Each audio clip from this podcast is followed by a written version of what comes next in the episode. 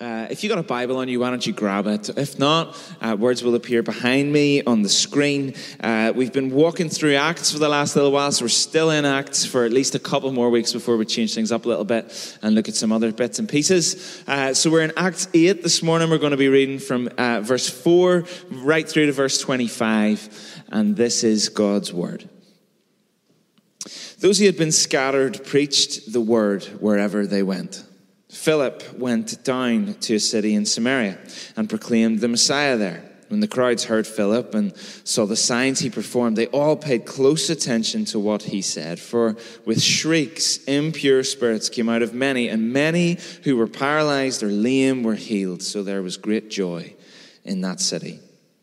Now, for some time, a man named Simon had practiced sorcery in the city and amazed all the people of Samaria. He boasted that he was someone great, and all the people, both high and low, gave him their attention and exclaimed, This man is rightly called the great power of God. They followed him because he had amazed them for a long time with his sorcery. But when they believed Philip as he proclaimed the good news of the kingdom of God in the name of Jesus Christ, they were baptized, both men and women. Simon himself believed and was baptized. And he followed Philip everywhere, astonished by the great signs and miracles he saw. When the apostles in Jerusalem heard that Samaria had accepted the word of God, they sent Peter and John to Samaria. When they arrived, they prayed for the new believers there that they might receive the Holy Spirit, because the Holy Spirit had not yet come on any of them. They had simply been baptized in the name of the Lord Jesus. Then Peter and John placed their hands on them, and they received the Holy Spirit. When Simon saw that the Spirit was given at the laying on of the apostles' hands, he offered them money and said, Give me also this ability, so that everyone on whom I lay my hands may receive the Holy Spirit. Peter answered, May your money perish with you because you thought you could buy the gift of God with money. You have no part or share in this ministry because your heart is not right before God. Repent of this wickedness and pray to the Lord in the hope that he may forgive you for having such a thought in your heart. For I see that you are full of bitterness and captive to sin.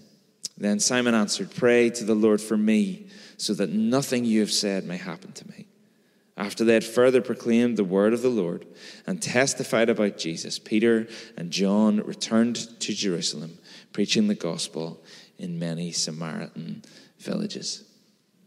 And we thank God for his word that still speaks to us today. So today, right, we bridge into the next section in the book of Acts, okay? We've been trying to break it down into manageable chunks uh, of this kind of giant book that has an awful lot going on, okay? Every kind of section is a sermon in a sense. There's so much happening throughout the entire book of Acts. So the first section that we kind of dealt with over five sessions or so was all about what was happening at home in Jerusalem. And this section, as we bridge into the next bit, is what happens as the church comes alive in the surrounding areas, neighbors, if you like, to Jerusalem, where so much has been going on. This church, this new church, has a mandate. It has received the Holy Spirit. It has encountered the first believers. It has had its first miracles, first persecution, and last week we talked about it having its first martyr. And now it's coming alive elsewhere. But as we make our first stop, if you like, on the kind of tour of the things that are going to go on around it, okay, the first part of it isn't just anywhere that the church is coming alive, it's somewhere. It's Samaria. I've grown up in and around Belfast my whole life. And uh, Belfast is a place where the religious, political divisions have played out in all too obvious ways. As a Protestant growing up in North Belfast, uh, I was just all too aware through most of my childhood life, teenage life, and adult life that there was this whole other section of people around me, often living next door, often sitting next to me on buses, who were kind of living life in parallel to mine, but never did the two ever really touch from separate schooling to recognizing how they pronounce their H differently than me, to parts of the city that I just never went to. I first went to the Falls Road in West Belfast when I was 20 years old to a practice space that we were renting to play music in. Side note, while I was on my way there, a man did try to sell me a laptop out of a car window, right? So as if I couldn't have felt any more like I was on another planet, that happens as I'm walking to the practice space. First time I was ever in West Belfast when I was 20 years old. To meeting people at Queen's from Derry who told me that I was the first prod they'd ever properly met, the school bus windows being smashed on the way home to school, to still having a scar on my shoulder for being hit with a brick while walking home from school one day, and summers in North Belfast, right, where we were ahead of the curve, right? We did lockdown before lockdown was a thing. In other words, there was some sort of riot happening at every interface junction in and out of Belfast for lots of summers in and around the time that the drum Drumcree stuff was going on. You couldn't get in or out. Life lived in parallel, life divided. I did RE at GCSE at school, right? I know what you're thinking, right? That was a right DOS, wasn't it? Sorry, RE teachers, right? But uh, it sounds great, doesn't it? It sounds fun until every time, you know, the teacher would ask something and nobody would answer, he would say, maybe David would like to answer, given you're a minister's son and all that, right? Play that out for several years and you're like, this is not fun anymore. Anyway, as part of our class, there was a day where we kind of got a chance to do like a cross community type thing. And so, as part of our RE class, we had an opportunity uh, as somebody from a prod background uh, to go to a Catholic Mass service, okay? So, we're all rounded up in the minibus. It's like several hours out of school. You know everyone signs up for that, right? You don't quite know what you're getting into, but we're all off to Catholic Mass, right? And I end up sitting next to this guy from like a really tight North Belfast prod background, okay? And I don't know how I end up sitting next to him, but I do, right? The first 10 minutes of our time in this kind of this Catholic church, right? He spends the first five minutes being like, Mass, you stroked me. If I'd known I was coming to this, I would never have signed up, right? So he protests for the first five minutes. And then for the next kind of 15 minutes, he keeps telling everyone around him, don't tell anyone I'm here. If they find out I'm here, I'm dead, right? And you're like, who's going to kill you? Like, what is going on, right? So he's like, don't tell anyone. And then the last 15 minutes, he spends with his blazer up over his head, exclaiming to all of us around us, they're trying to turn me, right? Strange days, early 2000s in North Belfast. And as funny as some of that sounds, right? As funny as lots of the stories that we have are, what they're really pointing to in the heart of our culture here is a division so very deep and still so very alive today. The sort of thing that we watched on, right, on a level with things like apartheid in South Africa and the, the division between Israel and Palestine that we're watching play out on our screens right now. I say that because very often we who lived here maybe didn't see it in the fullness of what it was because it was so close. We just took it as part of our way of life, didn't we? I say that today, I get into that today, because we're in Samaria, and it was exactly the same. Deeply divided, walls up. That's the space we need to inhabit whenever we think about what we're reading today. A world as divided as ours. And yet, even with the walls up, the church comes alive. What are we going to take from this today, right? The church alive in a divided culture. Well, I, I, probably have two things I want to say. I want us to think of two features and see two features of that church in this moment, right? And it's this voice and intimacy. Voice and intimacy. The first one of those is voice. And I wonder uh, if you've ever had the experience, right, of setting out to do one thing and finding that in the end you get quite the opposite, right? Like setting out, you mean well, you mean to do something, but actually what you get, the results, are the opposite. I say, I was going to start that by saying as a parent, but really that's 90% of parenting, right? Like setting out to do something, but getting quite the opposite, right? As a parent, we find this happens a lot, right? Actually, with Elle, we found out that if we kind of set hard boundaries or have hard lines, she is like 100% more likely to do her very best to get over whatever the line is that we set. Like the thing, that thing that happens whenever your kids are cracking you up and you come downstairs and you start shouting at them to calm down, right? How ridiculous is that when you think about it? Because all you get are kids shouting back at you then. Or that thing that happens when you try to warn somebody that there's like a cup of tea next to their foot or their elbow and they, they like reactionary go, What was that? And then they knock it down, right? That happens all the time. Or most dangerous of them all, coming into the house on a Friday evening after work and saying something along the lines of, We are absolutely not getting a takeaway tonight, right? But what you've just done is sown the idea of a takeaway. And so by about eight o'clock, you cave and you order the Indian food that you really wanted saying one thing, getting quite the opposite as a result. And that's pretty much the context for what's going on here. That's pretty much exactly what's going on. You see, verse 3 in the passage, just before the, what we got to today, right? Verse 3 says this But Saul began to destroy the church, going from house to house. He dragged off both men and women and put them in prison. It's pretty clear what's going on here, right? Every attempt is being made to stamp out the first church, right? Like cut it off at the root before this thing spreads, before it starts to go beyond here, right? It's pretty obvious what, what's happening. It's pretty obvious what they're trying to do. Then, verse 4 those who had been scattered preached the word wherever they went. Set out to do one thing, and they got entirely the opposite, didn't they? Like, spreading was the last thing that the religious and political leaders expected when they started persecuting the church. But that's what they got. And it strikes me straight away, right, that the persecution comes, eh, it's taken place right among God's people, right? It's surreal to think that of that time, right amongst the religious of the time, that's where it's coming from. That's who Saul was. That's what he was embedded in, right? How surreal is that when you think about it? Maybe that's not surreal whenever you see the criticism and all the rest that tends to come inside the life of the church from one section toward another. And from the picture of those early verses in Acts 8, the reality is that some disciples seem to be in life threatening danger, carted off to prison, killed even, whilst others seem to be spared. Why? Why? Why is that? Why is it that the scattering, the persecution, the suffering, the weights we have to bear of disciples of Jesus always seem to be dished out unevenly? Why is that? That question is still with us now, right? Whether it's yourself or as you walk through some stuff with somebody else, wondering why other people seem to be on the receiving end of things that others don't. I'm not sure that we will ever have an answer for that. But one thing is for sure of this part of the passage, right?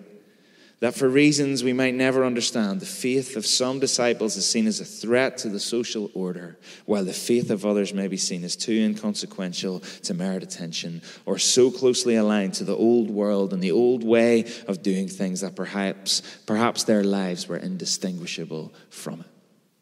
Some get persecuted, some don't. So the apostles stay where they are in Jerusalem, right? That's what it says. And this young church, this first church, is scattered. And the astonishing thing about it, right, is that persecution becomes proclamation. What starts as persecution results in proclamation. That, those words of verse 4 again those who had been scattered preached the word wherever they went. In this scattering, the church alive finds its voice in the scattering. The church alive finds its voice, right? And somehow these followers of Jesus have such confidence in the way of Jesus and its truth and power to change lives and circumstances that they just simply couldn't help themselves, right? This is not that thing that we kind of love in the church, right? A quiet confidence, right? We love that, don't we? Like people are really quiet, really confident, but they keep it to themselves, right? This is like Ronaldo level confidence, right? This is so confident that I'm going to talk about it, right? That's where they are. It's an astonishing confidence in the message that had got them scattered in the first place, right? I mean, just think about that. The thing that had got them scattered was the thing that they now can't help themselves talk about.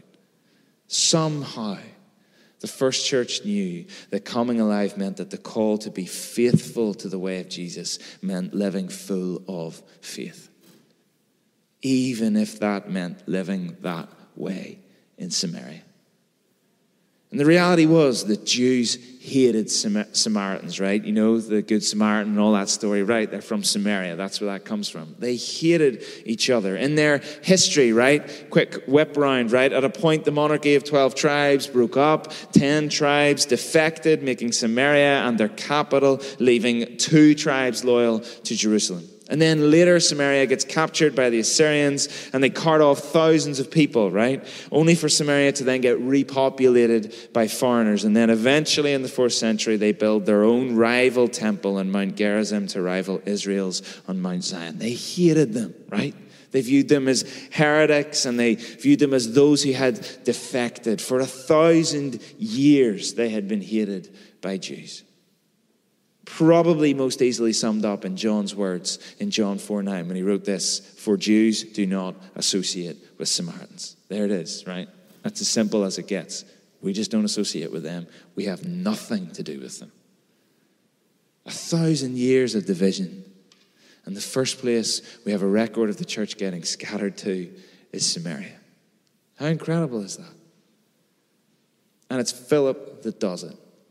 These are these verses, verse 5 to 8. Philip went down to a city in Samaria and proclaimed the Messiah there. When the crowds heard Philip and saw the signs he performed, they all paid close attention to what he said. For with shrieks, impure spirits came out of many, and many who were paralyzed or lame were healed. So there was great joy in that city. Philip was another Hellenistic Jew, right? We talked about Stephen last week. He was one of these. So was Philip. He lived kind of two worlds life, right? He kind of lived with Jewish tradition, but also with Greek culture. And once again, we see that miracles seem to follow what he's doing, what he's saying as the message of Jesus is taught. Once again, Philip is not an apostle incredible that miracles are following those who aren't apostles already, right? He's carrying what they carried.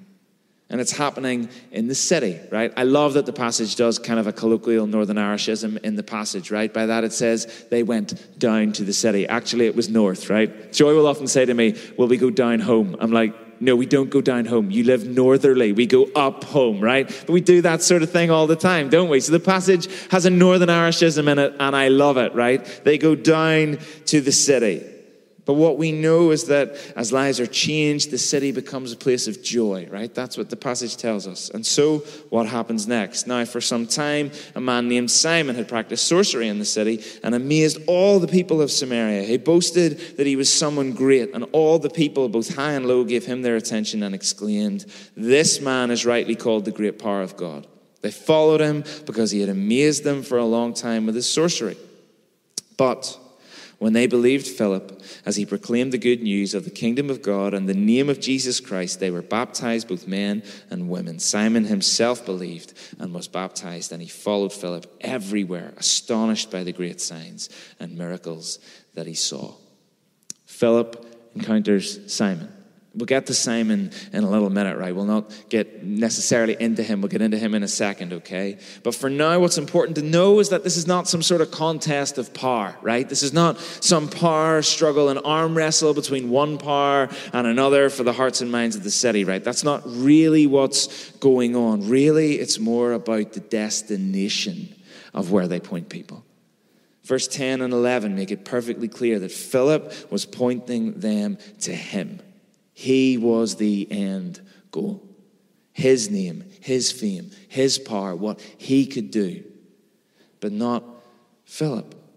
When they believed Philip as he proclaimed the good news of the kingdom of God and the name of Jesus Christ. See, Philip is pointing away from himself.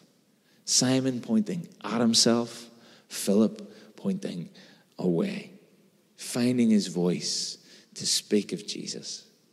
And that's where the conversions happen, right? That's what the passage goes on to say. People find faith as Philip talks to them about Jesus and the kingdom of God. And Philip's willingness to preach Jesus to the Samaritans is pretty incredible, really, because they hadn't really even been particularly visible by Jesus' disciples before. In fact, in Luke 9 53, when the Samaritans don't welcome Jesus, the disciples want to call down fire from heaven and destroy them all, right?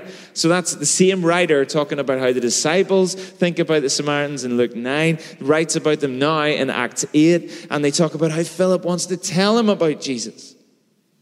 Philip wants them to hear. Come and hear. Come and be part of what Jesus has done. Come and belong to what Jesus is doing. This is where what we hear and say, love the world, right? We say that all the time in the church, right? Pattern on for God so loved the world. We very often will say that too. We do our best to love the world, right? But it's so obviously not the same as seeking God's desire for people. Philip spoke Jesus with the heart of one who saw past the boundaries to God's desire for people. And so he finds his voice. Men and women like Philip, they share Jesus with those who may as well be from another planet. Yet they do. And the result is that people come to know him. You know, as a community uh, during the week, we were wrestling with how Acts is, is one of those books where, in many ways, it isn't concerned with just changing behavior, right? We were kind of contrasting it very often with reading some of Paul's letters, which might talk about behaviors that were alive in the church. And it's very easy, you know, as a small group, when you sit down to go, well, I suppose I probably shouldn't gossip anymore, or, you know, I shouldn't do this, or I shouldn't do that. But in many ways, Acts doesn't do that, right? Acts doesn't really give you that option. It's concerned with transforming our whole worldview. It's like we can't just set it aside as a story, we can't just relegate it as some part of history. It's shaping how we see the world that we're in and the possibility of what following Jesus in that world might mean. And this passage is a reminder to me that all the old world, the old way of life needs is my silence. All it needs is for me to be quiet. It just needs me to do nothing. It would have been so very reasonable, given all they had experienced, suffered, and known, for people like Philip to have been silent in the scattering, wouldn't it? After all they'd known, it would have been the most easy thing in the world to just like just go quietly, right? You're in Samaria. They don't like you, you don't like them. Just just be quiet. Just settle in, settle down. Don't say anything, don't rock the boat, right? You would have understood that, wouldn't you? If that's you, you would have got that. But Jesus and the church alive don't do that, do they? They couldn't do that. See, they'd found their voice. And you know what? It's incredible that it's Philip who speaks in these moments because he was a Hellenistic Jew. And as far as Jerusalem is concerned, he's kind of an outsider, right? He's not really, truly one of them. But here's the thing it's likely if the apostles had arrived and started to speak that they would just have been rejected, right? You're just Jews. We don't want to hear from you. What I'm saying is that though Philip was an outsider, he was uniquely equipped to minister to the Samaritans. And that's just it, isn't it? So often I find that your voice is where your weakness is. It's not where your strength is. So often, your voice is where your vulnerability is. It's where the space that God has done something and moved in your life, it's in that space, is really, truly where your voice is. It draws people to Jesus, not to us. Because our strength very often just draws people to us, doesn't it? But our weakness draws people to Jesus. You know, when I think about our world today, Often it feels like the greatest distance and division present as the church, right, between us, the church, and the world is not necessarily the Protestant Catholic divide of old. I'm not belittling that or saying that that is still not present. It still very definitely is. And we still very definitely need to seek reconciliation and restoration of that huge rift in our society. That is there, right? But it feels in this moment like we, the church, are most divided from culture or secularism, right? Like that's what you hear a lot the culture and the church, right? We're on different tracks, we're parallel, we never cross, right? It feels like the most us and them interface of the world in which we live in today, doesn't it? And very often it feels like it's a divide that we just can't cross, doesn't it? Feels relatively hopeless at times. Lots of people tend to like to send me statistics about how the church is more or less declining all around the world. And, you know, it's not actually truly converting people to Jesus, it's just taking people from one church to another. We're not actually making any ground in the world in which we live. And then this week, I think this was my favorite thing on Twitter, right? This thing was my favorite. Yes. Thank you. This is the press statement uh, from the Atheist Society of Kenya, and I absolutely love this middle section of text, right? This is what it says. This evening, regretfully, the secretary of the Atheists in Kenya Society, Mr. Seth Mahiga, informed me that he has made the decision to resign from his position as secretary of the society. Seth's reason for resigning is that he has found Jesus Christ, and it is no longer interested in promoting atheism in Kenya. We wish Seth all the best in his newfound relationship with Jesus Christ and thank him for having served the society with dedication over the last one and a half years. How incredible is that? I can no longer be president of the atheist or secretary of the atheist society because I've found Jesus.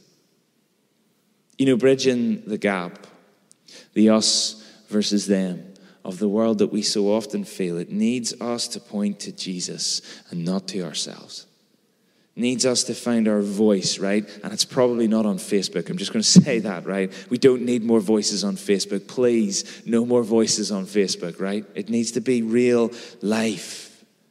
This is where our world view, like I was saying last week, matters. This is where we believe what the Bible says is possible, or we believe our, what our world says, where we believe that we who often feel so scattered, it turns out, could be sent where the scattered become sent. The church alive in a divided world, right? First of all, it found its voice. But secondly, its intimacy. Voice and intimacy. So we come to Simon, right? And the reality is that he was someone who had a following, okay? He was someone who had demonstrated power in Samaria at that time. In fact, what it's saying in verse 10 about him that this man is rightly called the great power of God, right? It's essentially saying that Simon regarded himself and came to be regarded as some kind of a representation of God, right? He was like some kind of God to them because of the kind of acts of power that they saw when he was around, right? And then he meets Jesus, much like our atheist friend. He meets Jesus through Philip. Seeing what the power of God does. He gets caught up in what God is doing. But the problem is that at the heart, he's still addicted to power. It's really power that makes him tick. You see, he recognizes that there is a power at work that's greater than his, but he just wants the power and not the source. In many ways, he's around the fringe, isn't he, right? He's like just outside the center of what God is doing. One commentator writes this Having some measure of control over people and being able to draw a crowd is the closest thing to being with God without God's help. Having power and attention, influence and regard is the closest thing to sensing God's will without knowing the divine will. Simon is not the quintessential prideful person. He is the ordinary power broker in this world who has learned to live in the substitutes for life with God. There it is. What an incredible quote. He's just the ordinary power broker. He's learned to live in the substitutes for life with God. He longs for power and attention, and he sees what happens as Philip preaches, and he has some kind of faith experience, right? We'll not get into really how real was it, or was it actually a faith experience? Did he genuinely come to? We'll not get into all that because, in lots of ways, we can't know. But what we do know is that then the apostles arrive, right? That's what happens next. And really, they're here because of the magnitude of what's going on. Samaritans are following Jesus, right? This is a massive thing. The apostles arrive to see it. They want to add their name and their weight to what is going on. This is an unprecedented situation. And so it demanded an exceptional response. So they leave Jerusalem, they come here. And the apostles needed to demonstrate to all of the world, especially those back in Jerusalem, that this was the real thing, right? Like it was really happening, that it was true. Because there was this real danger that they wouldn't believe in and they wouldn't accept the Samaritans either. Right at the start, it just would have been another us versus them.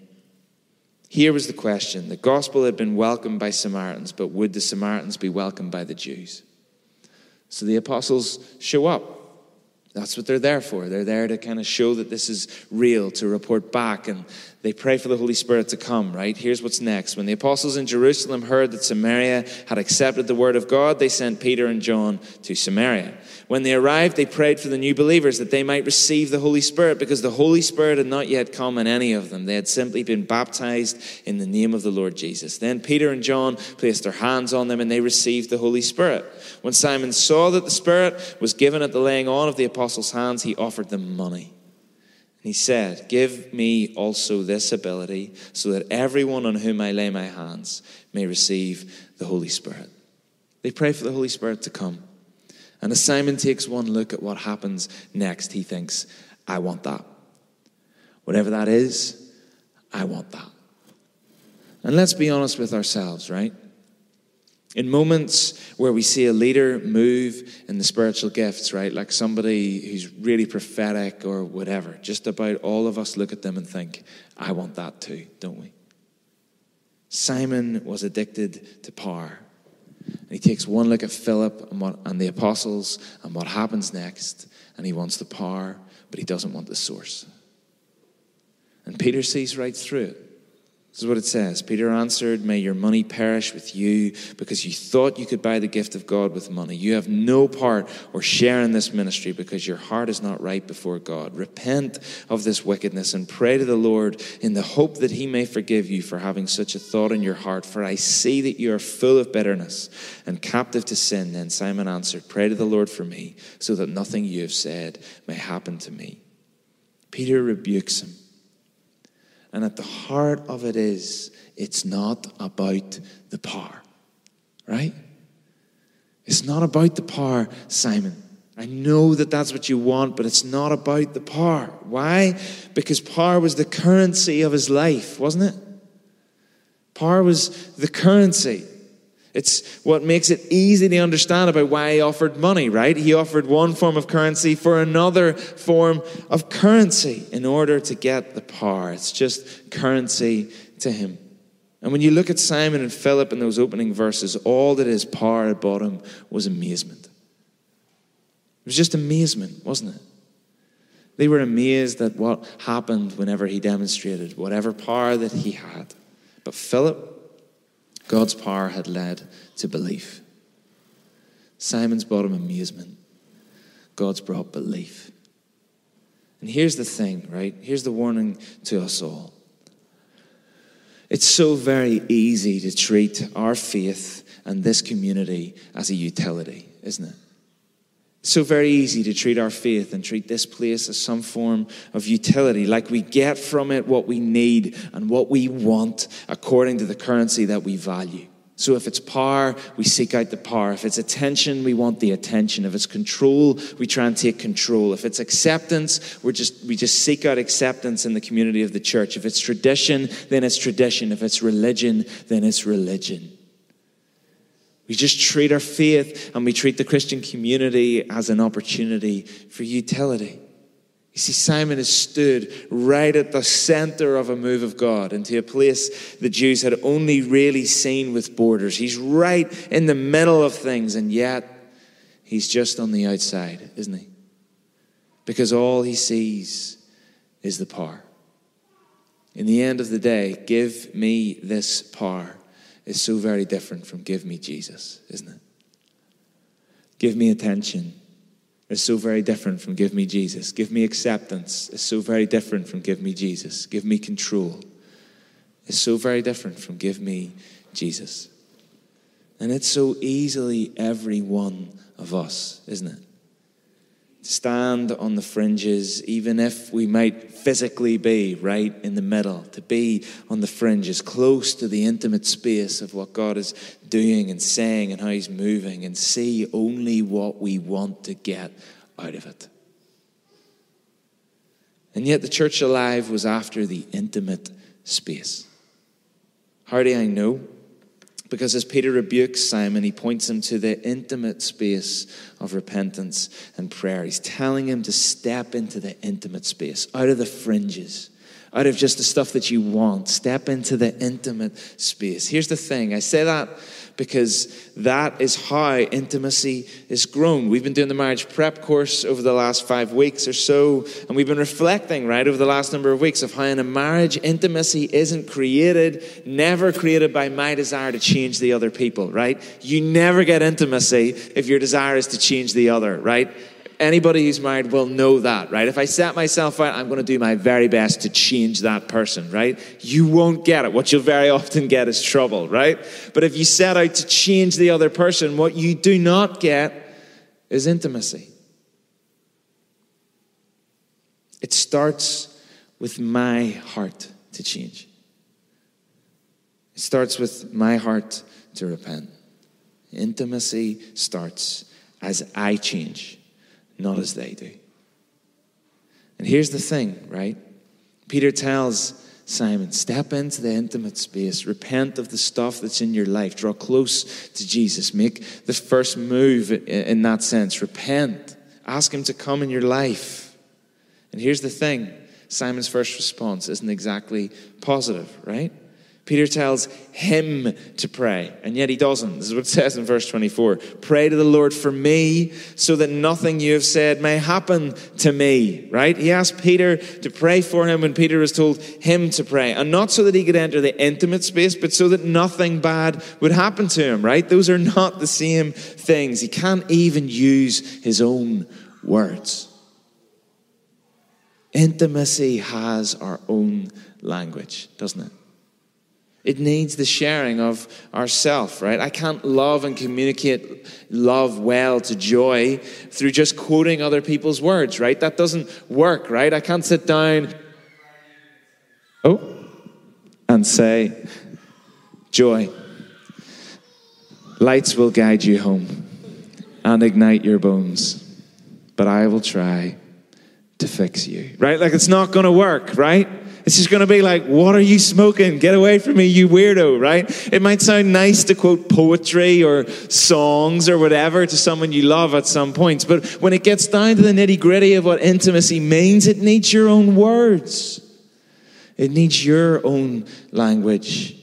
It needs your own heart. Or sooner or later, it's not going to work.